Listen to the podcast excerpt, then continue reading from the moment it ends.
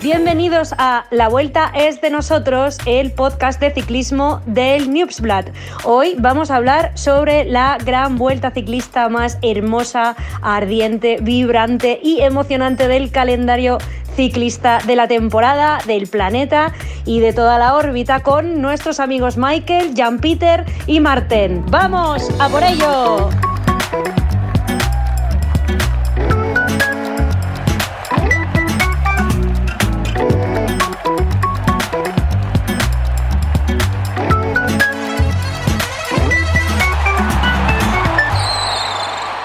De Giro van dit jaar was een Barolo met een verrassende finale. De Tour een Bordeaux Premier Grand Cru die de tand destijds zal overleven. En deze Vuelta moet een Rioja Gran Reserva worden met hopelijk fijne toetsen van Belgische chocolade uit Schepdaal.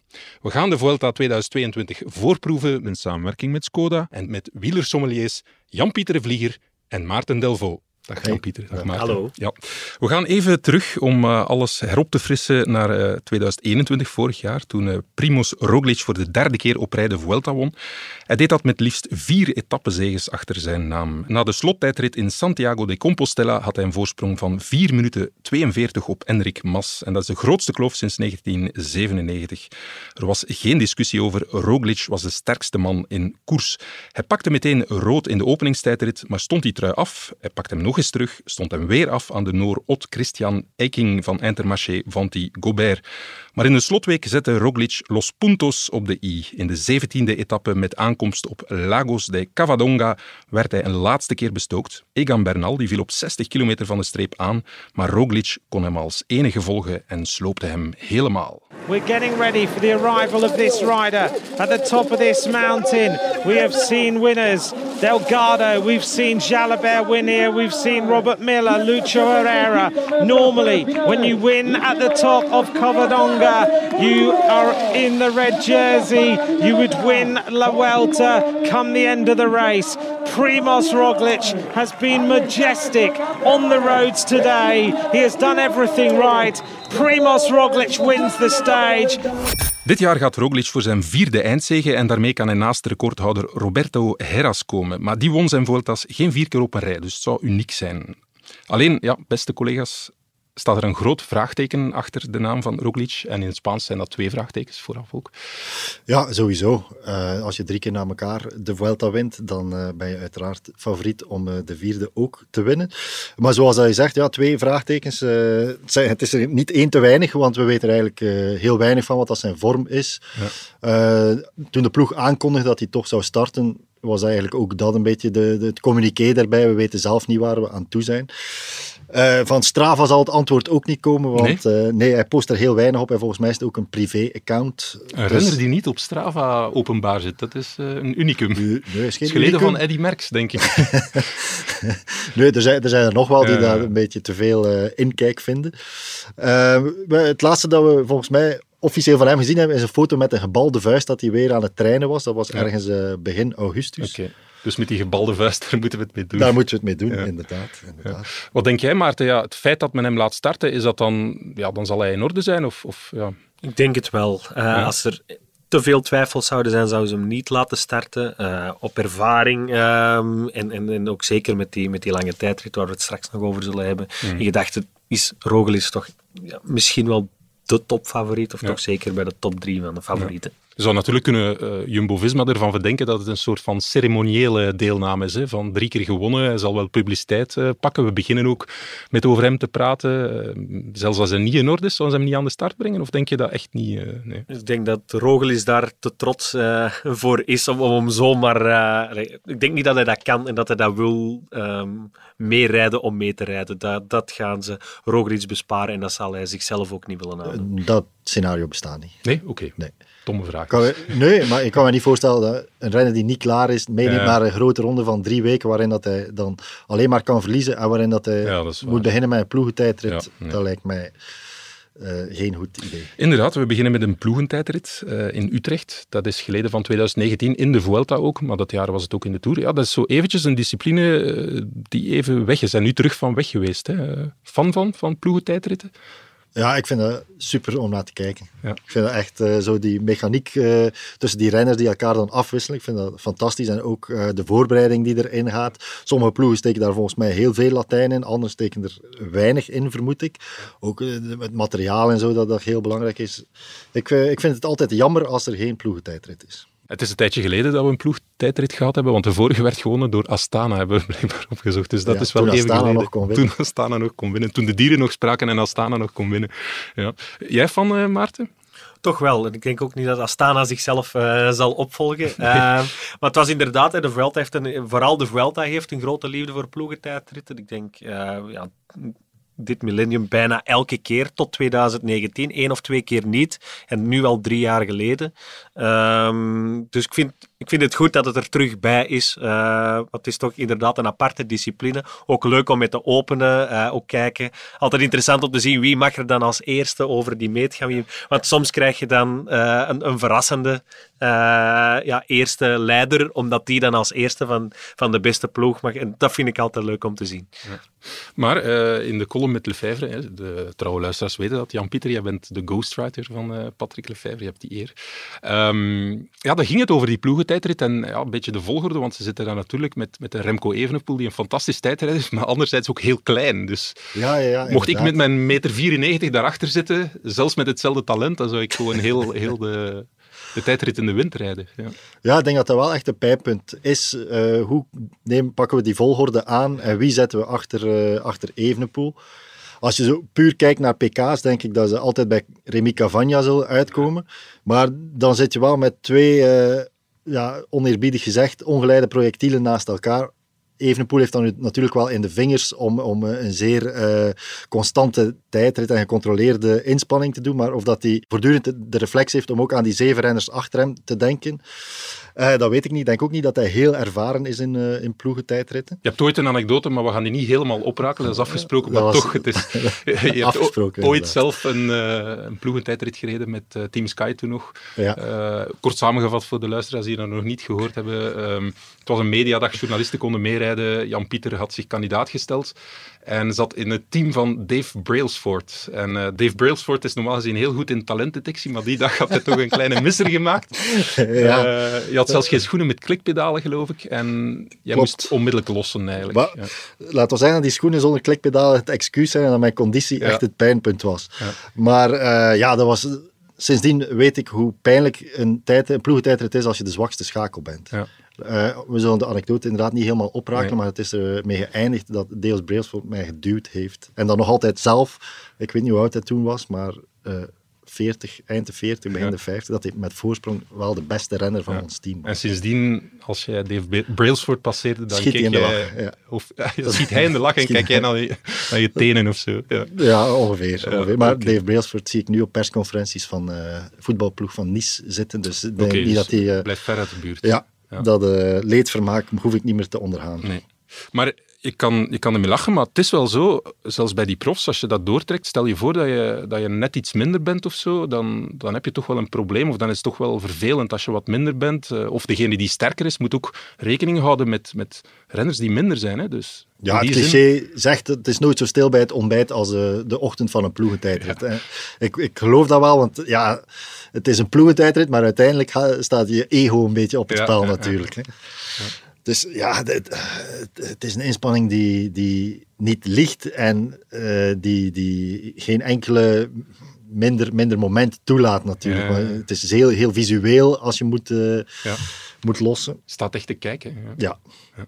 Maarten, jij bent uh, ook onze man van de triathlon. Hè? En, uh, er is een uh, ja, recordpoging geweest, de sub zeven en de sub negen in ja. triathlon. Ja. En dat vond ik echt fantastisch. Ik dacht, dat moeten ze in het, in het wielrennen ook introduceren. Dus daar reden twee ploegen tegen elkaar. Ja. Maar die reden dan een, een ploegentijdrit zeg maar, in de triathlon, maar samen. Ja. Waarbij ze elkaar inhaalden en zo. Dat, dat vond ik echt een fantastisch was, concept. Ja, was fascinerend hè, met Bloemenveld. En ook het, het uitdagen wat je daar... Dat zie ik dan in het wielrennen eh, niet gebeuren. Maar toen eh, de concurrent van Bloemenveld die trein passeerde, dat ze wisten, we zijn sneller in het fietsen, eh, dan begon die te blaffen, omdat ze hem de, de duik noemen. En begon die heel hard te blaffen naar Bloemenveld en dan wat gebaren onderling maken. En Dat, dat zou heel cool zijn als dat ook in het wielrennen zou kunnen, maar dat, dat, dat, dat zie ik niet gebeuren. En achteraf stak Bloemenveld hem opnieuw voorbij in het lopen en blafte hij een keer terug ja, ja, en keek hier nog eens achterom. Ja. Dus dat, uh, ja.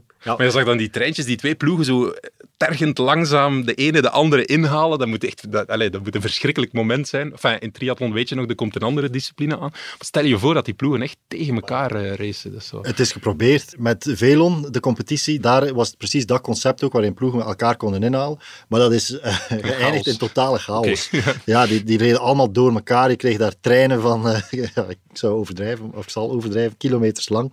Uh, ja. Dat zag er niet uit. Nee. Okay. Dat, in, in, in, als dat twee tegen twee is, wel, maar dan, als, vanaf dat er daar een derde ploeg bij komt of zo, is dat, ja, ja, loopt dus dat helemaal. Er een soort van een toernooi voor moeten werken. En dan, uh, ja, inderdaad. Uh, het concept lijkt heel aantrekkelijk en volgens mij is er ook wel iets mee te doen, maar ja. de, de praktijk was toen... Uh, Eerder chaotisch. Ja, dat is wel vaker met het idee van mij dat het concept oké is, maar de praktijk chaotisch is. Goed. Um, ja, nee, dus uh, die ploegentijdrit. Wie zijn dan de, de ploegen die favoriet zijn? Want omdat het al enige tijd geleden is, is het natuurlijk moeilijk inschatten hoe, misschien, hoe de krachtsverhoudingen liggen. Ik zou altijd denken dat team Jumbo-Visma met goede tijdrijders, die dat ook heel goed aanpakken, favoriet zijn. En ja, vroeger had natuurlijk Quick Step-Alpha Vinyl ook die naam van daar echt top in te zijn. Hè. Wereldkampioen geworden, een aantal keer geloof ik. Ja, wat mogen we verwachten? Er zijn misschien ploegen zoals Bora of zo die ook daar sterk in kunnen zijn, verrassen? Of... Uh, ja, we zijn hier geweldige inzichten aan het geven. Roglic is een groot vraagteken. De ploegentijdrit is eigenlijk ook een groot vraagteken, ja. Want inderdaad, je zou uitkomen bij Jumbo-Visma met, met uh, Affini, met uh, Rowan Dennis, als die ook in vorm is met Roglic.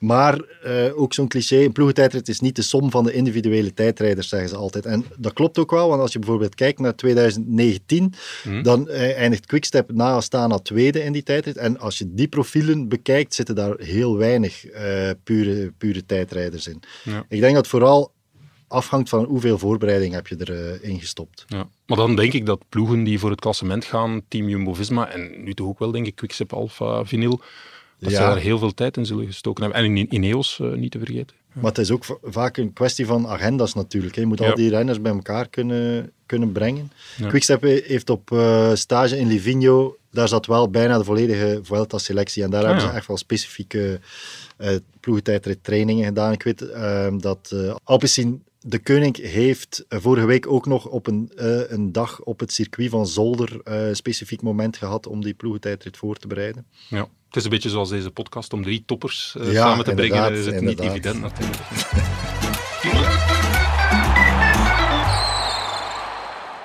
Ja, het parcours. We beginnen in, in uh, Utrecht. En dan een Nederlands luik van drie dagen. En ik begin nu naar jou te kijken, Maarten, want jij ja. hebt je helemaal verdiept in het parcours. Helemaal, net als ik zelf, ja. dus wij gaan uh, dat even...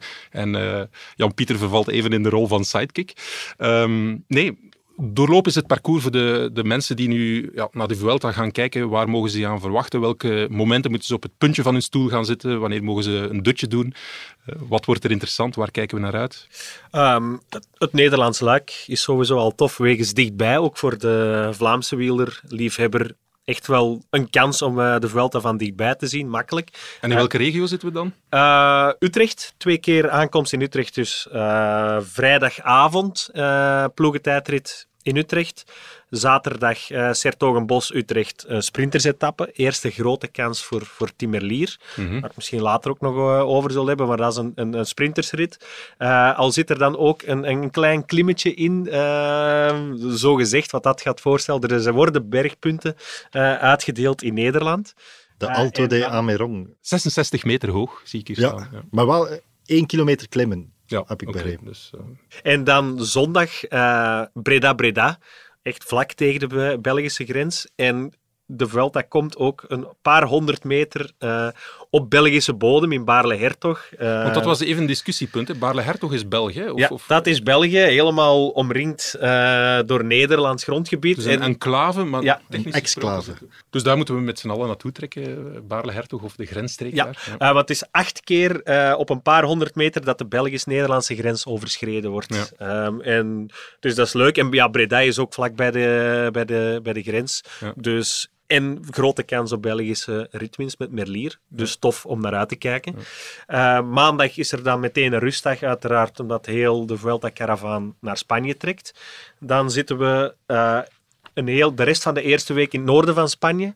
Uh, Baskeland onder meer, Bilbao uh, en Asturië, waar we in het eerste weekend, uh, het tweede weekend eigenlijk, het slot van de eerste week, ja. wordt meteen erg zaterdag, belangrijk. Zaterdag zevenentwintig en zondag achtentwintig augustus. Hè? Ja, dat, is dat zijn twee etappes. Op donderdag is er al een eerste bergrit, een eerste test, maar echt, echt moeilijk wordt het uh, dat eerste weekend in Asturië. Ze laten de uh, Angliru laten ze links liggen. Ja. Uh, ik ga jou even helpen. Ik heb het hier bij de Colau de Van Quaya hebben ze gevonden. Ja, ja, voilà. Dus dat is uh, een, een soort van gelijkaardige helling. Niet zo zwaar als de Angliru, maar toch heel pittig. Uh, speciaal voor de Vuelta geasfalteerd. Smal geitenpad, uh, ja. hoge per, stijgingspercentages. Tot negentien procent. Ja, ja. dus dat wordt stevig, uh, dat wordt stevig. En dan zondag komen ze aan op een muur. Ja. Uh, vier kilometer lang maar, maar tot... tot zevenentwintig procent naar omhoog. Dus dat is echt, ja, dat is, dat is bijna stilstaan.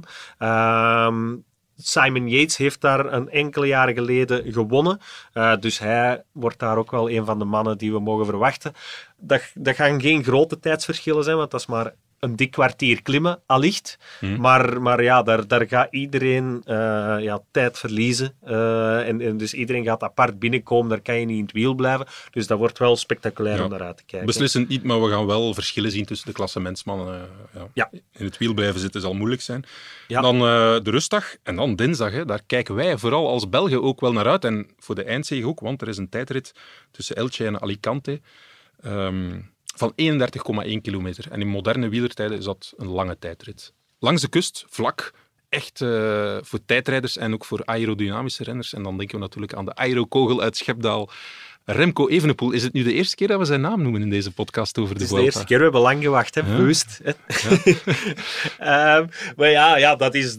Die day voor, voor Evenepoel, dat is ook uh, de, de rit die hij al heeft verkend, die hij heeft uh, aange, aangestipt. Hmm. Dat moet zijn dag worden. Je hebt natuurlijk ook wel Roglic.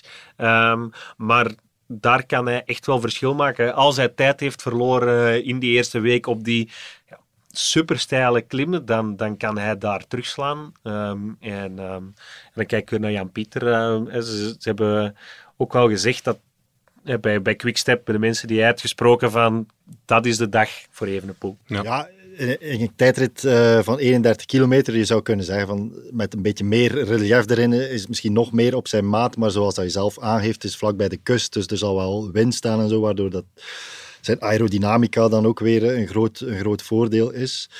En als je dan puur kijkt naar zijn, zijn tegenstanders, zitten daar op Roglic na niet echt de, de uitgesproken tijdritprofielen bij. Al moet je ook weer zeggen dat Simon Yates bijvoorbeeld een heel goede tijdrijder ja, geworden is. Maar hij moet daar toch van kunnen wegrijden. En, en, ja, en ook Carapaz denken. Ook en zo. Dus, ja. mm-hmm.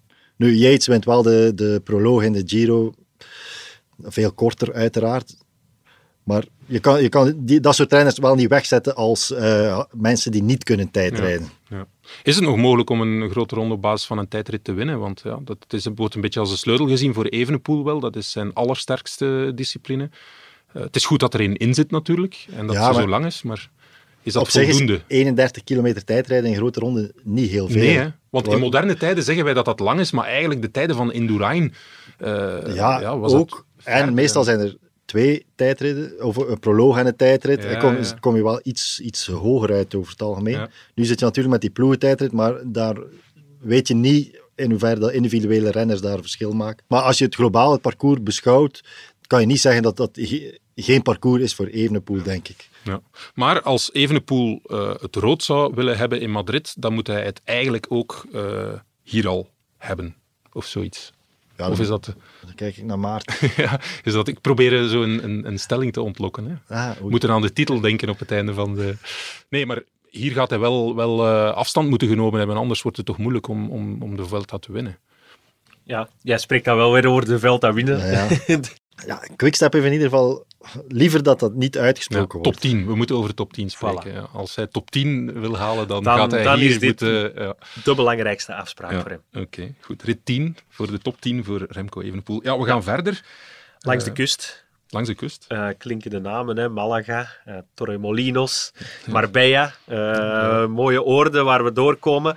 Om dan... Uh, Ja, richting uh, de bergen weer af te zakken, helemaal in het zuiden van Spanje. Uh, en alweer in het weekend, dus we zitten weekend drie. Uh, einde van week twee, dat is ook een, een cruciaal uh, weekend um, voor de Vuelta. Uh, vooral dan de zondagsetappe weer. Ja. Uh, de rit uh, naar Sierra Nevada. Mm-hmm. Uh, aankomst op de enige col buiten categorie in ja. deze Vuelta. Uh, dat is ja, de koninginrit. Uh, degene waar allicht de grootste verschillen gemaakt kunnen worden, in ieder geval al op papier. Uh, dat is in ieder geval een, een, uh, een afspraak waar iedereen voor zijn tv moet ja. zitten. Dus zaterdag inderdaad Sierra de la Pandera, dat is ook uh, aankomberg op acht komma vijf kilometer aan zeven komma vijf procent. En dat is een soort van tweetrapsraket. Je hebt eerst een, een beklimming die aan een uh, minder percentage en dan die Sierra de la Pandera. En dan natuurlijk de Sierra Nevada. We komen aan boven de tweeduizend meter, tweeduizend vijfhonderd meter. Dus ja. ook dat gaat spelen.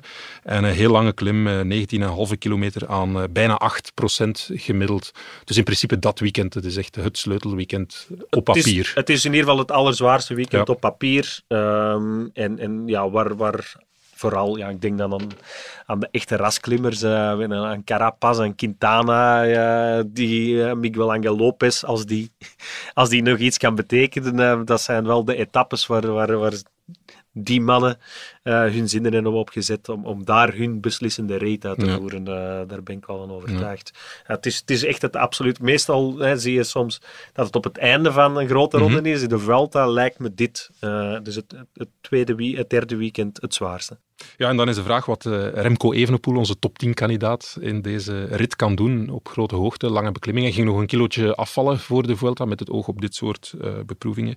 Ja, in de Classica San Sebastian heeft hij wel getoond, die lange periode zonder competitie met hoogtestages, dat hij daar wel in elk geval voor dat soort inspanningen, voor dat soort koersen, uh, goed werk heeft geleverd. Maar wat zal hij op deze lange klim waard zijn, denk je? Of is dat alweer een dubbel vraagteken? Uh, ja, maar we zouden toch een antwoord op proberen te geven. Ja. Uh, beginnen bij zijn gewicht. Ja. Ik denk dat hij streeft naar uh, drieënzestig kilo. Mm-hmm. Hij heeft daarover gezegd dat hij de Giro vorig jaar, uh, dat hij toen eenenzestig kilo woog en dat dat uh, veel te weinig was.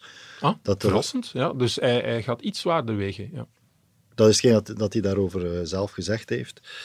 Uh, mijn lichaam protesteerde, zei hij, uh, ja. over zijn gewicht in de Giro. Vorig jaar. En dan ja, als je kijkt, wat zijn zijn zwakke plekken nu nog? We hebben een tijdje gezegd, ook wel op basis van de, van de Giro, de steile klimmen dat dat niet zo goed lukt, maar dan moeten we naar San Sebastian uh, geen, geen voorbehoud niet meer bij hebben, lijkt het. Ja, ja. Dus ja, dan zit je met die Sierra Nevada, waar dat je een zeer lange klim hebt en zoals al je zelf zegt, heel hoog. Mm. En misschien de hitte. Dus de hoogte weten we niet en de hitte, dat weten we niet hoe hij daarop reageert. Want bijvoorbeeld in Zwitserland had hij het moeilijk met de warmte nadat hij uit de, de Ronde van Noorwegen kwam, waar dat dan veel kouder was. Maar dat zijn al, allemaal uit elke ronde die hij uh, gedaan heeft uh, dit jaar en die niet het gewenste resultaat opgeleverd heeft, heeft hij wel iets geleerd in ja. ieder geval. En daar hebben wij ook telkens conclusies uitgetrokken, maar ja. nu gaat het allemaal samen moeten komen in deze Vuelta. Want inderdaad, we zitten in Andalusia, een heel... stuk, ja, dat is de warmste regio van Spanje. Uh, ik heb het weerbericht nu niet voor de komende twee weken, in hoeverre dat men dat al uh, kan voorspellen, maar ja, in deze tijden koel is het daar zelden. Hè? Dus... Het, het zal boven, en ze blijven lang in die regio ja, uh, echt, zitten uh, eigenlijk, uh, dus, dus ze gaat constant, ja, het gaat daar dertig graden en meer zijn. Ik denk niet dat we daarover moeten nee. twijfelen, daar hoeven we geen Frank de Bozer voor nee, te zijn, nee, nee. om te voorspellen dat we in, die, in de tweede helft, vanaf de tweede helft van de Vuelta zeker altijd ja. rond de dertig graden en meer gaan zitten. Ja. Dus de vraag hoe Remco met de hitte om kan, die gaat nu uh, onomstotelijk beantwoord zijn, denk ik, in deze ja. Vuelta. Ja. Was ook wel een van de redenen om heel lang in Spanje te blijven trainen uh, in ja. voorbereiding op de Vuelta, om zoveel mogelijk in die ja. hitte nu al uh, dat is heel verstandig, want hitte schijnt wel iets te zijn, los van het, het lichamelijke, het genetische, waar je echt kan aan adapteren, door daar lang uh, in te zitten. Het is vooral de, de, de shocks, de hitte-shocks die moeilijk zijn uh, als je plots vanuit een kouder klimaat komt. Dus dat lijkt me wel verstandig. Ja.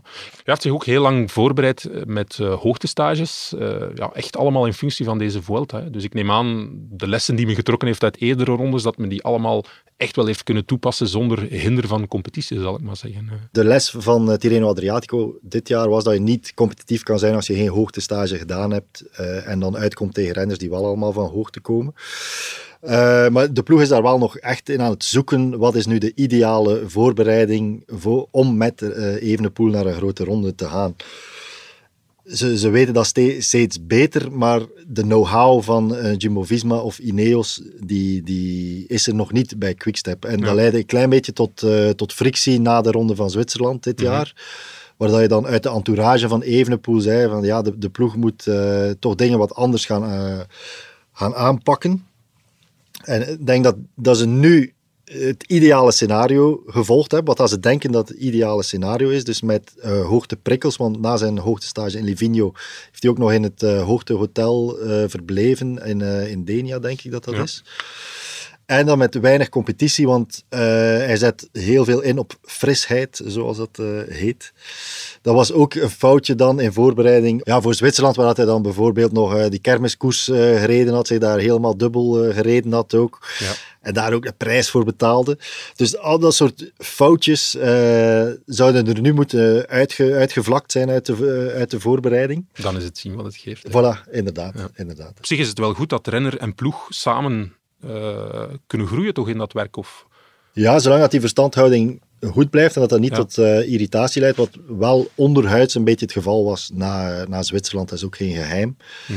Maar Remco moet toch ook in eigen boezem kijken en zeggen dat hij ook nog niet de perfecte ronderenner is. Stel je voor dat hij nee. bij een ploeg als Ineos rijdt, waar een hele ploeg met uh, ja, fantastische knechten die zelf kopman zouden kunnen zijn, in zijn dienst rijden en dan heeft hij zijn off-day, ja, dan zou hij ook anders benaderd worden natuurlijk. Nee, maar dat is ook wel zijn, zijn verhaal echt. Ja. Bijvoorbeeld na het B K-tijdrijden heeft hij daar tamelijk open over gesproken. Hij zei, ja, ik moet nog groeien en de ploeg moet, moet nog groeien. Ik moet geduldig zijn met de ploeg en zij moeten geduldig zijn met mij. Dus hij, hij ziet dat inderdaad wel als iets uh, dat in de twee, twee richtingen werkt. Maar hij zei toen ook letterlijk, ja, we moeten weten hoe doet Ineos het, hoe doet Jumbo het. En het is heel moeilijk om aan inside informatie te geraken over uh, die ploegen. Ja, bij Quick Step-Alpha Vinyl zit natuurlijk nog een kopman, hè? Julien Alaphilippe, toch? Dat is toch iemand uh, die altijd uitgespeeld zal worden. In hoeverre gaat dat, gaat dat lukken met uh, Evenepoel? Of wordt hij echt knecht? Knecht gaat hij nooit zijn, hmm. maar kopman is hij zeker ook niet. Nee. Ik weet het, niet of het een groot voordeel is voor Evenepoel. Dat klinkt uh, heel, heel, uh, als een luxe situatie om de wereldkampioen in dienst te hebben. Eén die, die rijdt de Vuelta volgens mij grotendeels in voorbereiding op het W K. Dus hoe waardevol is die dan voor Evenepoel? Op zich, op zich is dat natuurlijk wel te verzoenen. Uh, klimwerk en zo, in dienst van Evenepoel, daar wordt hij wel beter van. Maar één, de vraag is, begint hij in, aan een niveau dat goed genoeg is om Evenepoel van dienst te zijn? Twee vraagtekens uh, ja, alweer. Stans, ja. En dan twee, hoe ver zitten zijn persoonlijke ambities in de velden als, als hij het niveau heeft om persoonlijke doelen na te streven? In hoeverre zit dat in de weg van, van het grotere doel met, met Evenepoel? Ik weet het niet. Ik ben, uiteraard is het, lo- is het logisch dat hij erbij is na het seizoen dat, dat hij had. Heeft. Het is, uh, hij, hij moet de Vuelta rijden om, om klaar te zijn voor... Uh, voor het W K, maar ik denk niet dat, dat we dat nu als een troefkaart voor uh, Evenepoel moeten zien. Nee. Ook niet per se het omgekeerde dat dat een grote zwakke plek is, maar uh, we moeten daar geen, uh, geen luxe situatie nee. van maken. Het zou wel een voordeel kunnen zijn, stel dat er iets met Evenepoel gebeurt, dat ze wel nog iemand hebben om tenminste niet die Vuelta gewoon... Uh, ja. ja, maar ik vraag me echt af of dat we hem veel gaan zien zo op die typische Alaphilippe aankomsten. Ja. Want als je, als je zijn trainer hoort, zijn, zijn COVID-besmetting na uh, Tour de Wallonie was wel meer dan uh, een streepje op de, op de zelftest. He. Hij is er wel een week echt niet goed van geweest. Weinig getraind, uh, wordt conditioneel ingeschat op zeventig, tachtig procent. Eigenlijk is dat, is dat te weinig om aan een grote, grote ronde te beginnen. Als ik het zo hoor, uh, laat ons hopen dat hij kan volgen met de ploegentijdrit. Ik zou hem toch niet ja, achter Evenepoel zetten. Ja, en Gabarit is dan misschien nog niet zo uh, slijm. Ja. Ja, het is wel een goede tijdrijder, Alaphilippe. Uh, tijdrit gewonnen in de Tour uh, ooit. Dus ik d- denk niet dat het zo, zo dramatisch is, maar ik verwacht niet dat het uh, de Vuelta van Alaphilippe zal worden.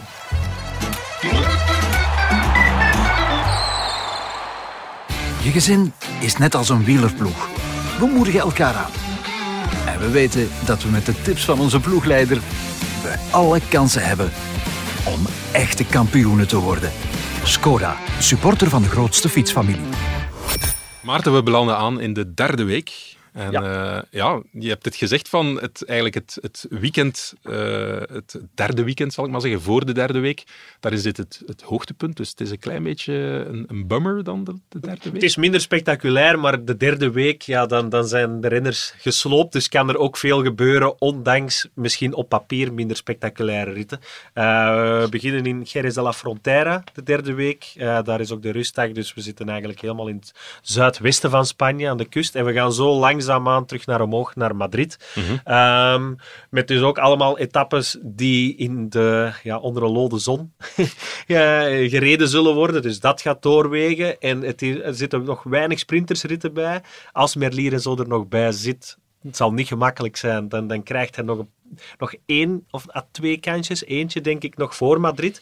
Um, en voor de rest zijn het allemaal heuvelachtige etappes die minder zwaar zijn uh, dan wat ze gekregen hebben op papier.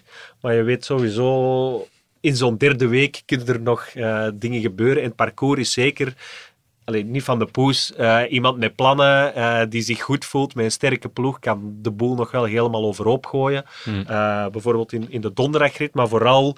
De belangrijkste, waar het beste kan, is nog de zaterdag-etappe. Ja, de voorlaatste etappe. Ja. De voorlaatste etappe. Daar kan nog wel iets gebeuren uh, als de verschillen niet gigantisch zijn. Ja, dat is met aankomst op uh, Puerto de Navacerrada. En dat is een rit met heel veel klimmetjes onderweg. Ja. En dan een... een... Klim, slotklim en dan nog een klein plateautje, maar die klimmetjes onderweg, daar zou je als ploeg wel iets kunnen ondernemen. Ja, eventueel. Uh, heel tijd bergop, bergaf, weinig kilometers in de valleien. Uh, dus, dus iemand die een vroege aanval daarin zet met een sterke ploeg, kan daar nog wel uh, ja, het verschil maken. Mm-hmm. Um, Dus ja, die derde week is, is op papier minder uitdagend dan, dan wat we al gezien hebben uh, in de weken daarvoor. Maar neemt niet weg, ja. In zo'n derde week... Daar kan nog heel veel. Ja. We hebben het uiteraard over hem al gehad, maar laat het ons nog eens uh, dieper hebben over de derde grootste Belgische artiest na Pieter Paul Rubens en René Margriet, Remco Evenepoel. Wat uh, wel kunstwerken mogen van hem verwachten. Hij had de Giro, uh, en dan kijk ik naar jou, Maarten. We hebben toen uh, regelmatig gebeld uh, met de podcast. Ja. Je hebt de Giro van vorig jaar gedaan en dan zat je eigenlijk in het spoor van Remco Evenepoel. Toen was het echt... Gek, de, de, de, ja, de hype rond, uh, rond Remco Evenepoel. En natuurlijk werkte hij dat zelf in de hand door mee te doen met tussenspurtjes in de eerste week al en dergelijke meer. Ja, um, ik heb de Evenepoel-mania van op de ja. eerste rij meegemaakt. We hebben er ook wel... Aangewakkerd ook. Ja, we hebben ja, het ook wel ja. aangewakkerd in ons uh, enthousiasme. Uh, het, was, het versterkt elkaar. Hij was enthousiast, de ploeg was enthousiast. Wij, wij gingen ook. erin mee. Wij, wij, ja, wij, iedereen spreekt nog altijd over onze roze kran, sportkrant die we ja. op de start... hebben gemaakt. Um, dus, dus ja, iedereen heeft dat wel een beetje in de hand gewerkt. We waren erbij. Um, het was ook in Italië uh, wel de meest uh, besproken renner. Ook aan, aan uh, ja, zijn interviews waren het meest bijgewoond door journalisten. Ook meer dan, dan nog van Bernal uh, was het, uh, was het uh, vooral uh, de eerste weken rond, uh, rond Evenepoel. Ja. Ja. Maar nu komt er geen Spaanse editie van uh, Sportwereld? Nee. We, we gaan dat toch... Uh, we gaan geen rode krant trekken. Uh, ja. Ik denk misschien dat dat ja. uh, verstandig is. Uh, nee, ik, ik denk dat we het moeten temperen. Uh, iedereen tempert het. Hij zelf ja. ook, de ploeg tempert het. Wij ook. Uh, het is wel... Iedereen heeft lessen geleerd ook. Iedereen wel. heeft ja. uh, lessen geleerd uit, uit die Giro... Um, het zal minder zijn, maar toch, allee, het blijft Evenepoel. Um, ja. Er zal veel aandacht zijn ja. voor hem. Maar het zorgt voor een interessante spanningsboog, want de Vuelta is, is vaak wel ja, de derde grootste ronde en eigenlijk ook wel qua aandacht net iets minder dan de, de andere twee, voor de echte connoisseurs, zeg maar, die daarnaar kijken. Maar nu, ja, die spanningsboog met, met Remco Evenepoel is toch wel aanwezig. Je vraagt je wel af, wat, het is toch een, alweer een dubbel vraagteken van uh, wat kan hij in grote ronde, wat kan hij in die derde week? En we vragen ons dat toch met, met, met z'n allen af. Dus het is wel een spanningsboog die eraan toegevoegd wordt. Voor ja, ons Belgen. Zeker, ja. zeker, zeker. Ja, ja de, de Achilleshiel van Evenepoel is zo de, die slechte dag die hij dan ja. wel vaak gehad heeft in uh, rondjes die hij tot nu toe gedaan heeft. Ik denk dat het parcours dat Maarten daarnet uh, overlopen heeft, zeker geen nadeel is daarin, omdat dat er weinig... Zeker in de eerste week weinig hellingen in zitten waar dat je vijf minuten op verliest. Ja. Op een slechte dag. Dus je zou op een slechte dag wel tijd kunnen verliezen, maar niet zoveel tijd dat je helemaal buitenspel staat. Ja. Dat denk ik natuurlijk, ja. Dat zijn prognoses vooraf, maar zo, zo lijkt het parcours zich aan te kondigen. En uh, mijn, wat ik mij afvraag is hoe aanvallend dat die gaat koersen uh, deze Vuelta. Ja.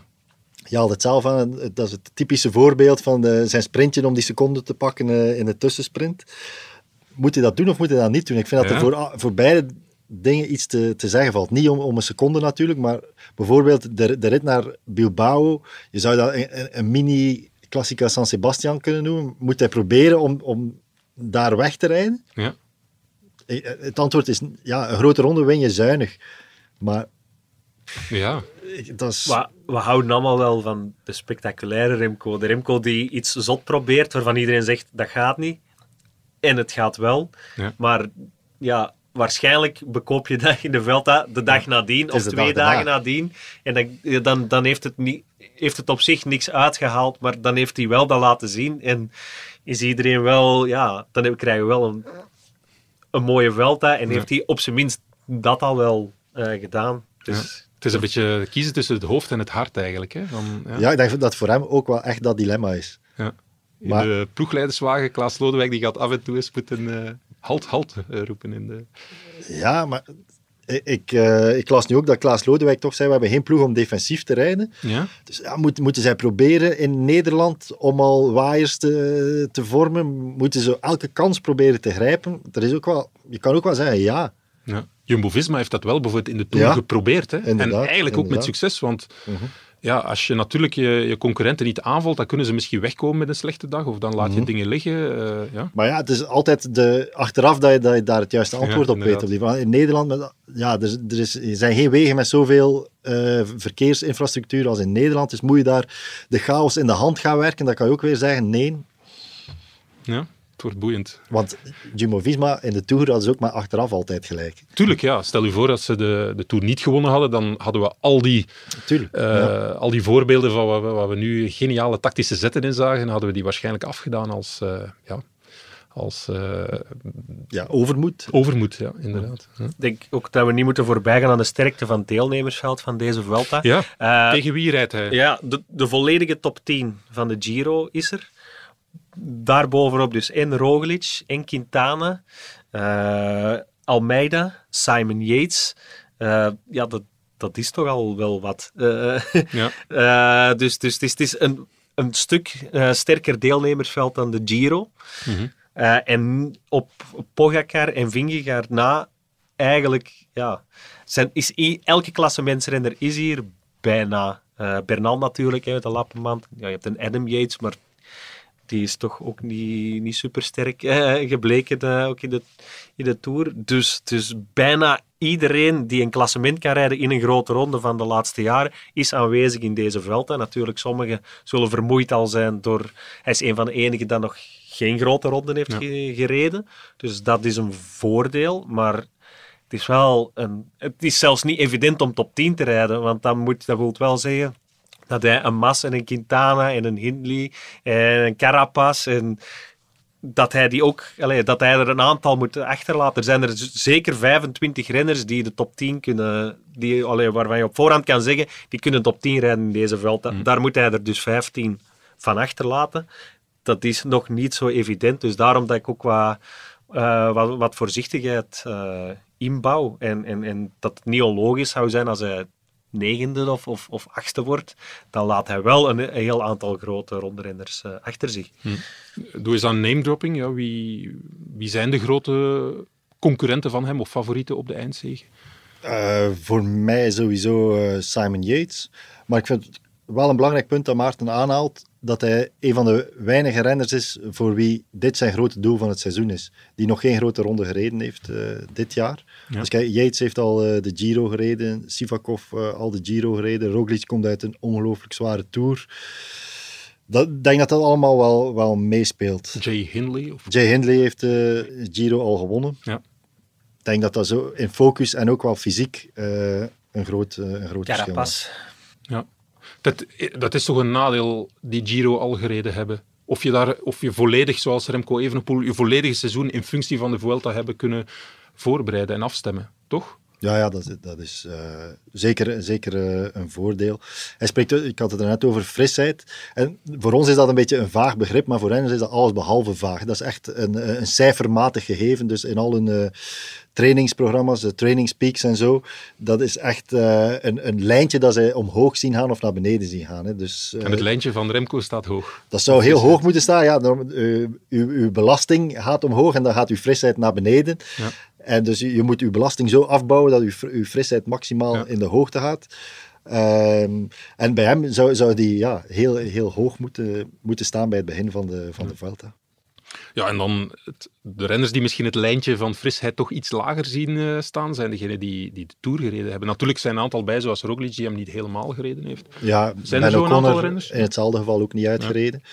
Ja, uh, ja ik, had, ik had deze week een, een, een dubbel interview, een soort raad, raad van, uh, van wijzen met uh, Marc Sergeant, met José de Kouwer en Dirk de Wolf. En jij zelf ook bij de raad der wijzen? Nee, maar ik, was, ik zat in uw rol, de, de dankbare de rol. Ja.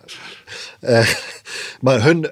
Iedereen was ervan overtuigd, wie dat Tour gereden heeft, speelt geen rol van betekenis. Ja. Uitgereden heeft, weliswaar, speelt geen rol van betekenis in, uh, in de Vuelta. Dus ja. dat is slecht nieuws voor uh, Nairo Quintana en voor uh, Bob Jungels bijvoorbeeld. Enfin, die heeft natuurlijk niet, niet voor een klassement gereden, maar zelfs dan. Ja. Die heeft wel een zeer goede Tour gereden.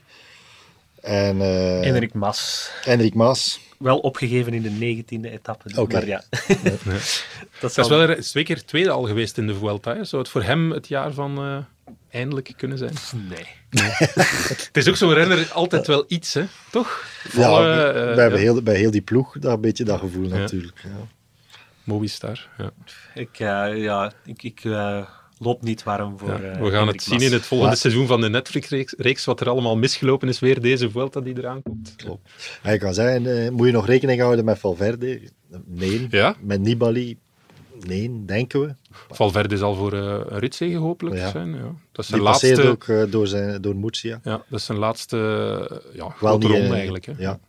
De, de Vuelta gaat door Murcia, maar niet in een etappe die voor hem is te zeggen. De sprintersetappe, denk ik. Ja.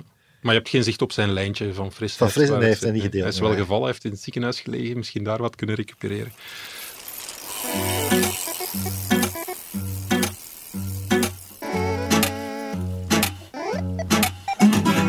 Voor de rest, ja, Evenepoel, stel dat het dan toch niet zou lukken met onze Remco. Uh, welke ijzers hebben wij als Belgen nog in het vuur? Uh, Klassementsgewijs weinig, denk ik. Ja. Ilan van Wilder is, is natuurlijk een groot ja. uh, talent, maar die rijdt in dezelfde ploeg, die, die rijdt in functie van Evenepoel. Uh, mm-hmm. Die heeft uh, dezelfde kadermaat, hebben we gelezen in de krant, dus die uh, moet ook zijn fiets afstaan als er uh, Remco iets ja, overkomt. Dat is duidelijk dan. Ja. Mm.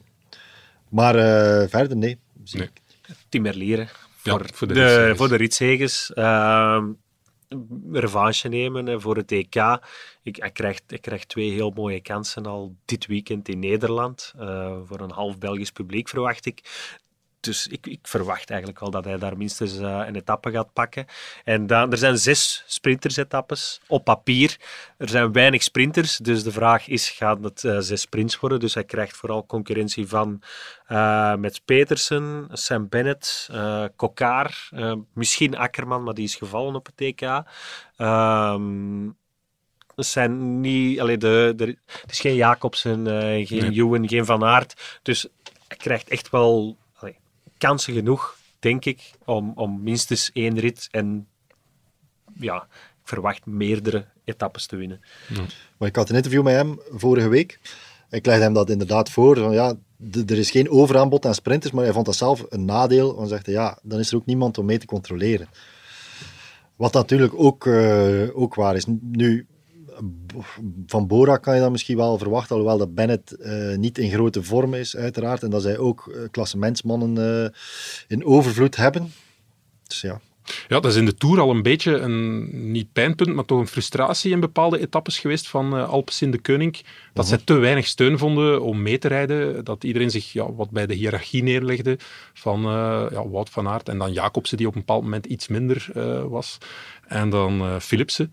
En dat zij te weinig steun vonden. En dat er zelfs dan overleg was tussen de ploegleidersauto's via WhatsApp en uh, telefoon. Maar dat zij niet op uh, steun konden rekenen. Dus ja, natuurlijk die eerste etappes in Nederland. Ik neem aan dat uh, ja, als je een spurter mee hebt, dat je op dat moment wel nog in zijn kansen gelooft. Uh, dat Bora wel nog gaat rijden en zo. Maar misschien, als blijkt dat Bennett uh, uh-huh. ja, werkelijk geen... Uh, deuk in een pakje boter kan rijden, dat het ja, later in de... En zoals uh, Maarten aangaf, de derde week, ja, dan wordt het wel heel veel etappes met heel veel hoogtemeters, waar je als spurter toch maar doorheen moet worstelen met die kans op Madrid. Goh.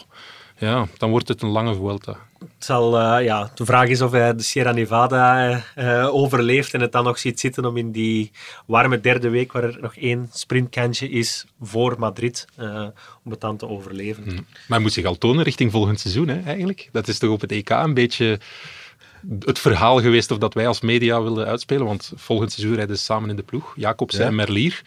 Uh, hmm. Jacobs heeft nu gescoord op het E K. Aan Merlier om zich te tonen, toch? Well, ik vond uh, Lefevre wel opvallend scherp voor, voor Merlier uh, in, de, in de weekendkrant.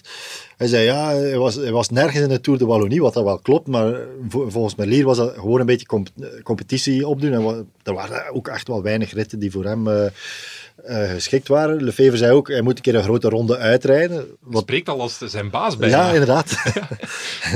maar uh, uh, ja, hij heeft er nog maar twee gedaan. En in de Giro was de afspraak dat hij uh, niet zou uitrijden. Zelf vond hij dat in ieder geval geen punten grote ronde ja. uitrijden. Hij ging ervan uit dat dat wel zou lukken. Ja, nu bij Jacobsen is het ook maar uh, ten nauwernood gelukt de grote ja, ronde zeker. uitrijden. Ja. En korte ritten zijn altijd uh, nadelig voor die tijdslimiet. Nu, ik heb te weinig het parcours in detail bekeken om, om te zien uh, waar dat... Uh, waar dat echte pijnpunten liggen. Ik kan me voorstellen, Sierra Nevada, als dat een korte etappe is... Ja. Met een heel en lange hitte, en, ja. ja. dat dat niet evident zal zijn. Maar goed, voor zijn baas voor volgend jaar kan hij maar beter ja. de ronde uitrijden. Ik vind ook wel uh, Caden Grove, zo, de vervanger van Merlier volgend jaar bij uh, Alpecin de Keuning, ook wel iemand om in de gaten te houden. Dus die is de eerste sprinter van uh, Bike Exchange in deze Vuelta. En de ah, Vuelta is altijd ja. de etappe, uh, de rittenkoers waar dat nieuwe sprinters zich, uh, zich aandienen. Ja, oké. Okay. Heel interessante tip. Een dark horse, dat horen wij altijd graag. Ja. Ja. Bij, bij Alpecin zijn ze daarvan overtuigd dat dat iemand is die volgend jaar ritten wint. Ja, oké, okay, fantastisch. Goed, uh, jullie eigen Vuelta, uh, vertel eens, kijk je naar uit. Is, uh, voor jou, uh, Jan-Pieter, hoeveelste is het? Uh, de eerste die ik normaal gezien volledig doe. Ah, ja. Ik heb ooit eens een halve Vuelta gedaan, maar nooit, nooit ja, lang. Want meestal de Vuelta is ook wel een beetje, daar spreken wij, we moeten eerlijk toegeven, renners in functie van het W K normaal. Hè. Het is maar door Evenepoel ja, ja, nu dat wij ja. echt uh, sportief, het is toch waar. Hè? Ja. Ja. Uh, om nog eens te refereren naar mijn uh, interview van deze week, José de Kouwer zei bij de start van het interview... Pff, die Vuelta, moest Evenepoel niet meedoen? Eigenlijk is dat het enige element dat mij echt interesseert. Hoe gaat Evenepoel het doen? Nu, een uur later, nadat we een beetje andere insteekjes uh, aangereikt hadden, zeiden ja, eigenlijk is het toch nog wel een interessante koers, uh, ja. ook uh, naast Evenepoel. Maar het is zo, ja, wij, wij zijn daar zeer uh, stiefmoederlijk in. Oké, okay, maar dankzij Remco Evenepoel hebben we dus een Vuelta die, die we helemaal gaan uitkijken. Uh, hij moet hem dan eerst wel nog uitrijden natuurlijk, maar goed. Uh, ja, en stevige verplaatsingen ook, hè. Die verplaatsing van Nederland naar naar uh, Spanje. En dan in Spanje zelf, als ze van Baskeland helemaal ja, richting kust gaan. Naar de in het... Costa Blanca. Ja. ja, de Costa Blanca. Dat zijn stevige verplaatsingen. Hè? Oh, mooi. Ja, dus wij gaan die volledig met de wagen doen. Uh, Serieus? On, ja. Onbezonnen uh, hebben we dat plan opgevat. En we, we, we gaan daar niet meer op terugkeren. Dus we gaan uh, rijden. Uh, dus Breda-Bilbao is uh, bijna duizend vierhonderd kilometer. Dus het, we rijden samen in één auto. Dus het kan zijn dat we elkaar... ergens ter hoogte van Bordeaux al uh, beu zijn en alsnog uh, een huurwagen uh, uh, daar nemen. Uh, maar dus, ja, we gaan, we gaan doen. Dat gaat wel, denk ik, de ronde zijn met de, met de meeste autokilometers uh, die we beide ooit ja, gedaan hebben. Heb je al een plan voor de lange, ongemakkelijke stiltes, Jan-Pieter, om die op te vullen? Uh, podcasts. Podcasts, ja, ja, inderdaad. Goed idee. Maar mijn auto is op onderhoud geweest net, dus daar zou ik niet kunnen, uh, niet mogen naar liggen. Ja, dat lijkt me wel verstandig met al die kilometers. Ja. Het is inderdaad wel een... een op dat vlak een vreemde Vuelta. Hè. Ze zitten eerst in het noorden, dan gaan ze helemaal naar de Costa Blanca, lang Andalusië, en dan is het richting Madrid. Bijvoorbeeld Catalonië doen ze helemaal niet aan. Ja. Nee, ik vind het op zich wel een mooi, mooi parcours, dat die wel leuk in elkaar zit. Behalve misschien moet het een grote ronde in Nederland, en moet de ronde van Spanje in Nederland starten. Dat is weer een andere vraag, maar ik vind het, wel, ik vind het op zich wel een mooi parcours. Leuke steden, leuke plaatsen. Uh, dus kijk eronder uit, maar wel zeer veel autokilometers. Uh, En na drie weken uh, moeten we nog met, uh, met de auto naar huis van Madrid. Dus, uh, ja, daar had dat... ik geen rekening mee gehouden. Nee, daar had je geen rekening mee gehouden. Ja. De derde week nogthans, dat is de, de cruciale week, hè, Jan-Pieter? Ja, klopt. Ja. Parcours niet verkend. Goed. Nee, we kijken de... Je had er eigenlijk gewoon niet bij stilstaan. Ja. Goed, we zijn uh, bijna aan het einde gekomen van deze podcast, denk ik. Maar ja, in het wielrennen mag je nooit voorspellen, maar we gaan dat dus wel doen. We gaan daar tegen zondigen. Uh, ik ga jullie vragen, ik ga zelf ook mijn nek uitsteken. Welke plek zal Evenepoel in de eindstand innemen? Uh, ja, geen flauwekul, derde. Derde? Nergens op gebaseerd. Gewoon. Ja, gewoon gok, derde. Ja. Ik denk vijfde, wegens de... de... ongelooflijk felle tegenstand, maar dan toch uh, met die tijdrit en één of twee ritten waarin hij uh, zeer sterk uh, gaat presteren. Ja. Ik zal dan mijn nek uitsteken, ik zeg één. Hè. Ik zal degene zijn die er altijd in geloofd heeft in uh, Remco. Dan krijgen wij weer uh, de commentaar dat de media te veel druk zetten op Evenepoel, en dan uh, refereer ik naar uh, Michael van Dalen. Als het niet lukt, zal ik uh, dat verwijt krijgen, maar als het lukt, zal ik degene zijn die, die altijd in hem geloofd heeft.